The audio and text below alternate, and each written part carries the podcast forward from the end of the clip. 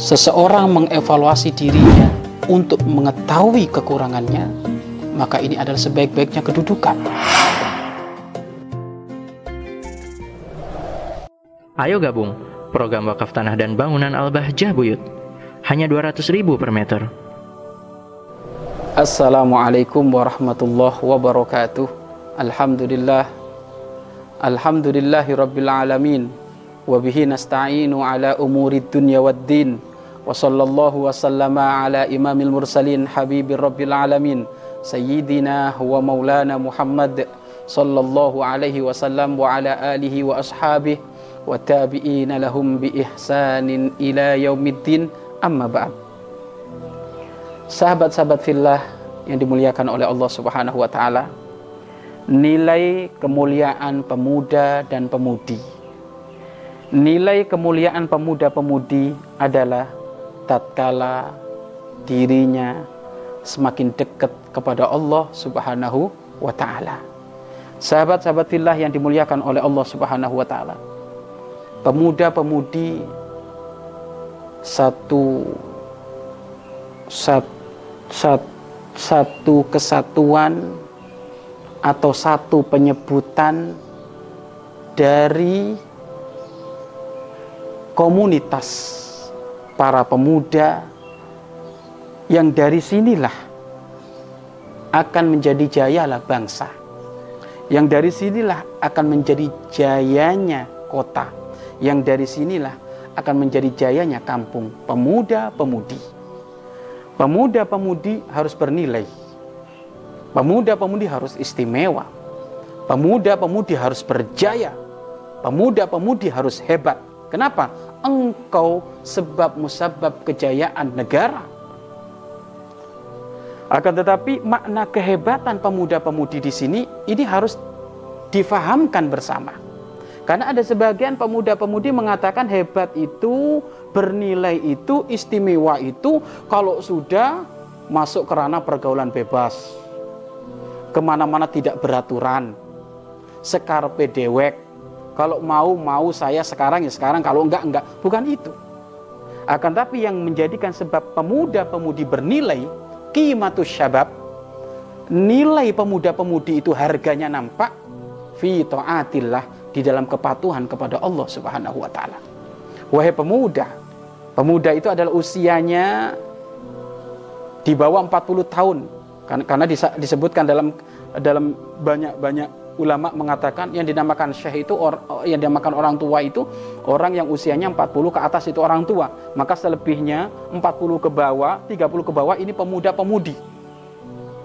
Dalam istilahnya bahasa Arabnya asyab Syab itu pemuda-pemudi otomatis semangatnya lebih menggelora ya tenaganya lebih kuat maka kapan naik harganya pemuda-pemudi itu nilainya bermutu sekali fi taatillah di dalam kepatuhan kepada Allah Subhanahu wa taala. Kita sering terhanyut tertipu dengan kalimat modern.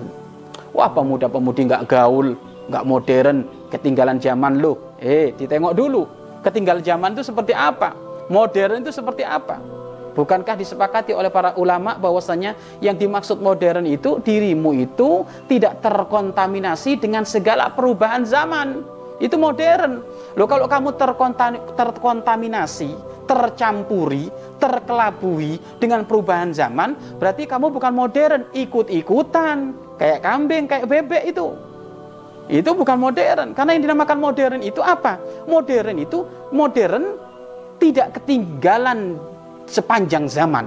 Artinya apa? Dia tetap istiqomah berada di wilayah kepatuhan kepada Allah Subhanahu wa taala. Maka kami katakan bahwasanya dinamakan anak modern kalau dia berpegang teguh kepada syariatnya baginda Nabi Muhammad dan syariatnya Allah Subhanahu wa taala. Kenapa? Karena syariatnya Allah tidak terkontaminasi dengan perubahan zaman, tidak terkontaminasi dengan perubahan pakaian, tidak terkontaminasi dengan perubahan perubahan perubahan perubahan akhlak di luar yang bejat sana, tidak maka semakin dirinya mendekat kepada Allah, semakin dirinya meniru baginda Nabi Muhammad, otomatis terbarui akhlaknya, menjadi modern akhlaknya, tidak terkontaminasi.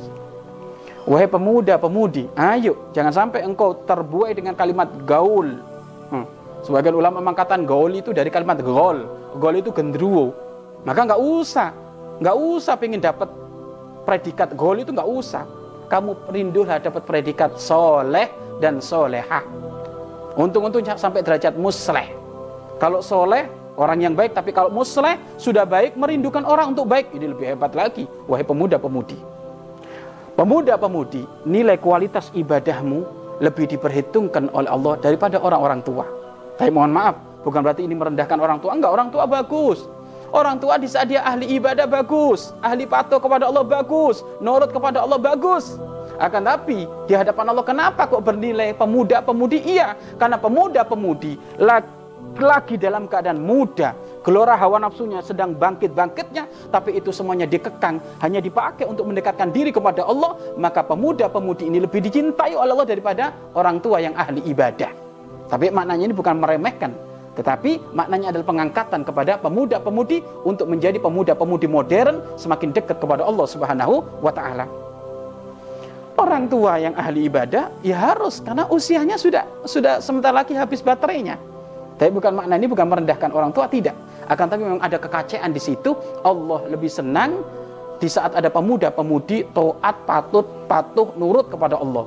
Sampai disebutkan dalam sebuah hadits qudsi, ayuhas syab as-soleh anta indika ba'di malaikati. Wahai pemuda yang soleh, dirimu di hadapanku seperti hanya malaikatku. Wahai pemuda-pemudi yang mendengarkan suara ini, Apakah kamu nggak mau dapat seruan Allah ini? Pemuda-pemudi, dirimu di hadapanku seperti hanya sebagian malaikatku. Malaikat Allah itu apa? Nurut, patuh, nggak pernah maksiat. Makanya pemuda yang ahli ibadah menjauhi kemaksiatan. Pemudi yang ahli ibadah menjauhi kemaksiatan. Ketahuilah nilaimu lebih hebat daripada malaikat Allah subhanahu wa ta'ala. Kenapa kok lebih hebat dari malaikat Allah? Malaikat gak punya hawa nafsu otomatis dia menjadi ahli ibadah gampang. Lo kamu punya hawa nafsu, apalagi hawa nafsunya lagi menggelora, tapi kamu kekang, tidak kamu ikutin, lebih cenderung kamu untuk fokus ibadah, sujud, rokok, sekolah yang benar, disiplin dalam segala aktivitas apa pun, maka di sini nilai kemuliaanmu semakin nampak daripada malaikatnya Allah Subhanahu wa taala. Pemuda-pemudi di mana pun anda berada, ayo kualitas kita kita angkat Bagaimana cara mengangkat kualitas kita? Ahli majelis ilmu, ahli majelis zikir, duduk dengan para ulama, duduk dengan para habaib, otomatis kimatus syabab, harga harga nilainya seorang pemuda semakin naik. Jangan kau jatuhkan harga itu menjadi harga yang tidak bernilai. Dengan apa? Terkena pergaulan bebas, mabuk-mabukan, zina, obat-obatan terlarang. Hah? Mukaddimah zina ini menjadikan sebab harga nilai kemuliaan pemuda-pemudi turun. Atau mungkin ada di antara pemuda-pemudi yang masuk wilayah itu ayo segera tobat. Tidak ada istilah putus asa. Mungkin ada yang kecanduan obat, kecanduan minum-minuman khomer, kecanduan mabuk, kecanduan zina, pergaulan bebas. Kamu jangan putus asa. Bangkitlah kamu untuk menjadi pemuda-pemudi yang dicintai oleh Allah dengan kau tobat. Duduk dengan orang-orang soleh.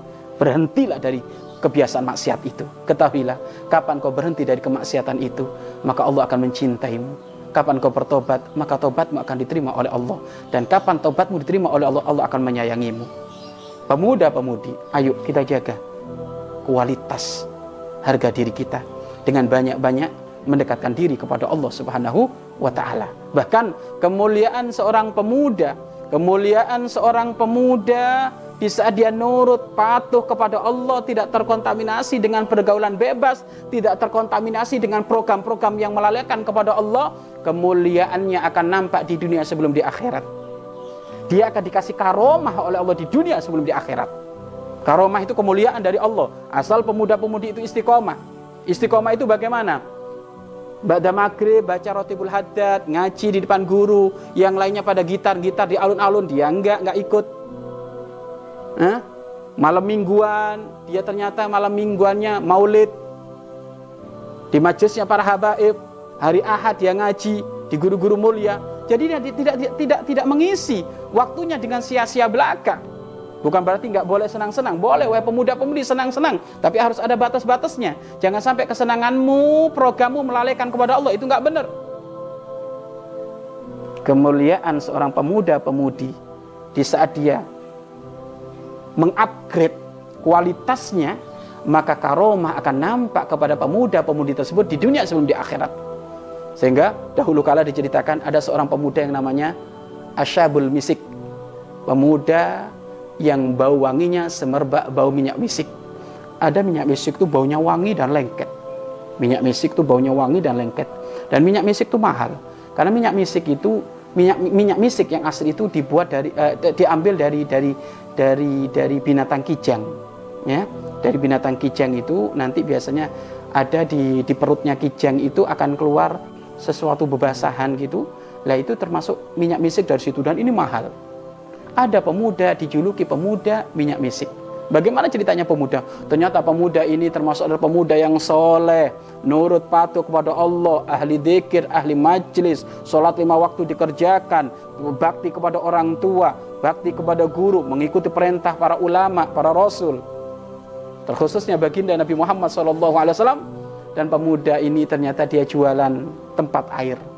Mungkin kalau sekarang bahasanya jualan ember lah jualan em ember. Dan pemuda ini terkenal memang dia adalah ahlul mutik pemuda yang ahli toat kepada Allah Subhanahu wa taala. Sehingga suatu ketika dia coba akan difitnah diajak untuk berzina. Sehingga dia dia panggil oleh seorang perempuan yang sangat cantik di kampungnya dipanggil dengan seorang cantik tadi pura-pura ingin membeli ember yang ia jual. Akhirnya wanita cantik tadi memanggil sini wahai pemuda aku ingin mengambil membeli embermu kamu membawa ember berapa? Ada sekian. Bisakah aku beli semuanya? Boleh, nggak apa-apa. Tapi tolong ya, karena ini sangat berat, tolong embernya masukkan ke dalam sana, ke dalam rumah saya. Sang pemuda ini pun tidak curiga apa pun karena namanya pembeli, namanya dia jualan. Kemudian dia adalah perempuan minta tolong untuk diangkatkan ya Bismillah diangkat oleh oleh sang pemuda tersebut.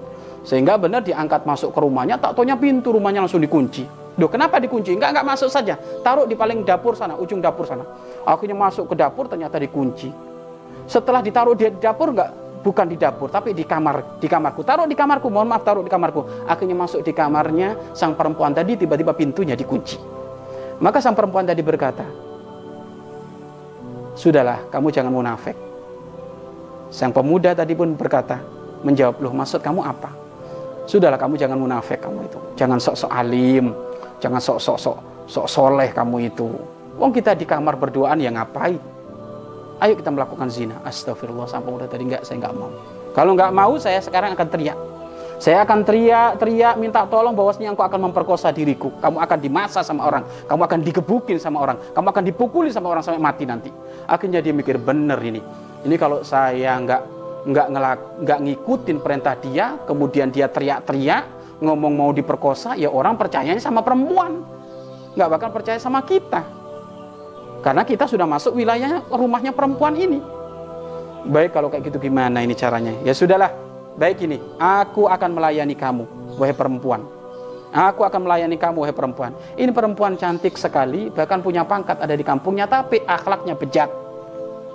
Maka jangan sampai orang yang dikasih kecantikan kok ternyata akhlaknya bejat. Cantik hanya di hidungnya, cantik hanya di mukanya, cantik hanya di pipinya, tapi hatinya kotor, rusak ya ini suka bikin orang maksiat, nah ini bahaya ini, neraka itu. Wanita kayak itu itu neraka, wanita kayak gitu itu. Ya, cantik itu bukan di dohir, cantik di dalam hati. Ya, ada cantik kayak mulutnya kotor, suka mencaci ulama, suka mencaci ini, suka mencaci itu. Ini apa? Bukan eh, sampah itu mulutnya itu. Kecantikan dohir hanya menutup kebusukan mulutnya, kebusukan hatinya. Seperti hanya sang wanita itu. Akhirnya mikir pemuda tersebut, waduh iya ini kalau saya nggak ngeladenin dia, nggak mau dengan dia, nanti dia teriak-teriak ngomong akan diperkosa, bahaya ini. Ya sudah kalau gitu saya minta izin, saya akan mandi dulu karena bauku nggak enak. Ngapain kamu mandi? Loh saya kan tadi, tadi kan keliling jualan ember, keringetan. Biarkan saya mandi dulu, biar baunya harum, enak, nanti kita maksiat bareng, kata sang pemuda tersebut. Akhirnya ya sudah masuk ke kamar mandinya perempuan tadi. Berlama ada di situ, berlama-lama-lama, akhirnya dia keluar tak tahunya Sang apa yang dilakukan sang pemuda yang soleh tadi? Ternyata apa? Dia nggak mandi, namun dia buang air besar. Air besarnya itu diteplokin ke sekujur tubuhnya. Dicelemot-celemotin ke sekujur tubuhnya. Maka sang perempuan tadi itu berkata, Oh dasar kamu itu laki-laki jorok. Baunya nggak enak, kotor. Sana-sana, lari sana. Akhirnya ditendang-tendang itu pemuda tersebut. Akhirnya sang pemuda tadi itu keluar dari rumahnya. Alhamdulillah, nggak terjadi zina. Alhamdulillah, nggak terjadi zina. Adakah laki-laki seperti ini di zaman ini. Adakah pemuda-pemudi seperti ini zaman ini? Insya Allah banyak. Insya Allah banyak. Maka inilah kemuliaan pemuda-pemudi itu di situ. Kalau bisa menolak dari perbuatan maksiat, bisa menolak dari pembuatan mungkar, nilaimu akan mahal wahai pemuda-pemudi. Jangan murahan. Masa ditembak di lampu merah, setopan lampu merah, sudah ngelepek-ngelepek. Naudzubillah min dalik keperawanannya dikasihkan, kesuciannya dikasihkan. Ini ini murahan ini. Ini loh. Sudah diajak seperti itu, ternyata nggak mau idenya muncul, malah dia nelepokin kotoran ke sekujur tubuhnya. Maka akhirnya kelihatan jorok karena baunya sekamar gak karu-karuan. Disuruh pulang disuruh pergi itu. Alhamdulillah. Akhirnya dia mandi. Sang pemuda tadi karena memang kotor ya belepotan dengan kotoran akhirnya mandi sang pemuda tersebut. Ternyata apa? Itu baunya nggak hilang-hilang bau kotoran tadi itu nggak hilang-hilang. Akhirnya mandi lagi. Sampai tiga kali baunya nggak hilang-hilang. Akhirnya dia kecapean akhirnya dia istirahat tidur sang pemuda tadi. Di saat tidur ternyata di dalam mimpinya seorang sang pemuda tadi itu bertemu dengan orang soleh. Dikatakan seorang soleh itu adalah malaikat. Bertemu dengan soleh maka orang soleh tadi berkata kamu itu punya ide dari mana? Sambil geleng-geleng kepala. Kamu itu punya ide dari mana kamu itu? Nabi Yusuf di saat diajak nggak benar sama Siti Zulekho Nabi Yusuf nggak punya ide seperti kamu. Tapi kamu itu kok bisa punya ide seperti itu untuk menghindari kemaksiatan kamu. Kamu taburi tubuhmu dengan kotoran kayak gitu ide dari mana? Maka sang pemuda tadi tersenyum ini ide adalah ini adalah ide dari Allah yang penting saya nggak melakukan maksiat. Tapi permasalahan sekarang baunya nggak hilang-hilang ini. Sudah mandi tiga kali baunya nggak hilang-hilang ini. Akhirnya malaikat tadi itu mengusap segujur tubuhnya sang pemuda. Tidaklah malaikat mengusap segujur tubuhnya pemuda kecuali berbau minyak misik berbau wangi seperti semerbak bau minyak misik. Tidak melewati pemuda tadi diganggang kecuali baunya nempel. Tidak melewati sang pemuda ke satu jalan kecuali menjadi bau harum sejalan itu. Pemuda-pemudi yang dirahmati oleh Allah, karohmah akan muncul bagi seorang pemuda, pemudi yang tidak bermaksiat kepada Allah. Kemuliaannya di dunia nampak sebelum di akhirat. Maka ingat, nilai pemuda-pemudi mendapatkan nilai angka 100 hebat kalau dia semakin dekat kepada Allah Subhanahu wa taala. Salatmu bagaimana? Bacaan Al-Qur'anmu bagaimana? Zikirmu bagaimana? Berbakti kepada orang tuamu bagaimana? Berbakti kepada gurumu bagaimana? Dan jangan terkontaminasi dengan pergaulan bebas di luar sana. Terserah mereka pada pertatuan kamu nggak perlu. Terserah pada mabuk kamu nggak perlu. Bukan berarti orang yang bertatu hina. Yang belum bertatu nggak usah ikut tatuan. Yang sudah bertatu bertobatlah kepada Allah Subhanahu wa taala agar nilai kemuliaanmu semakin mul mulia. Wallahu a'lam Mari berinfak untuk operasional lembaga pengembangan dakwah Bahjah Buyut.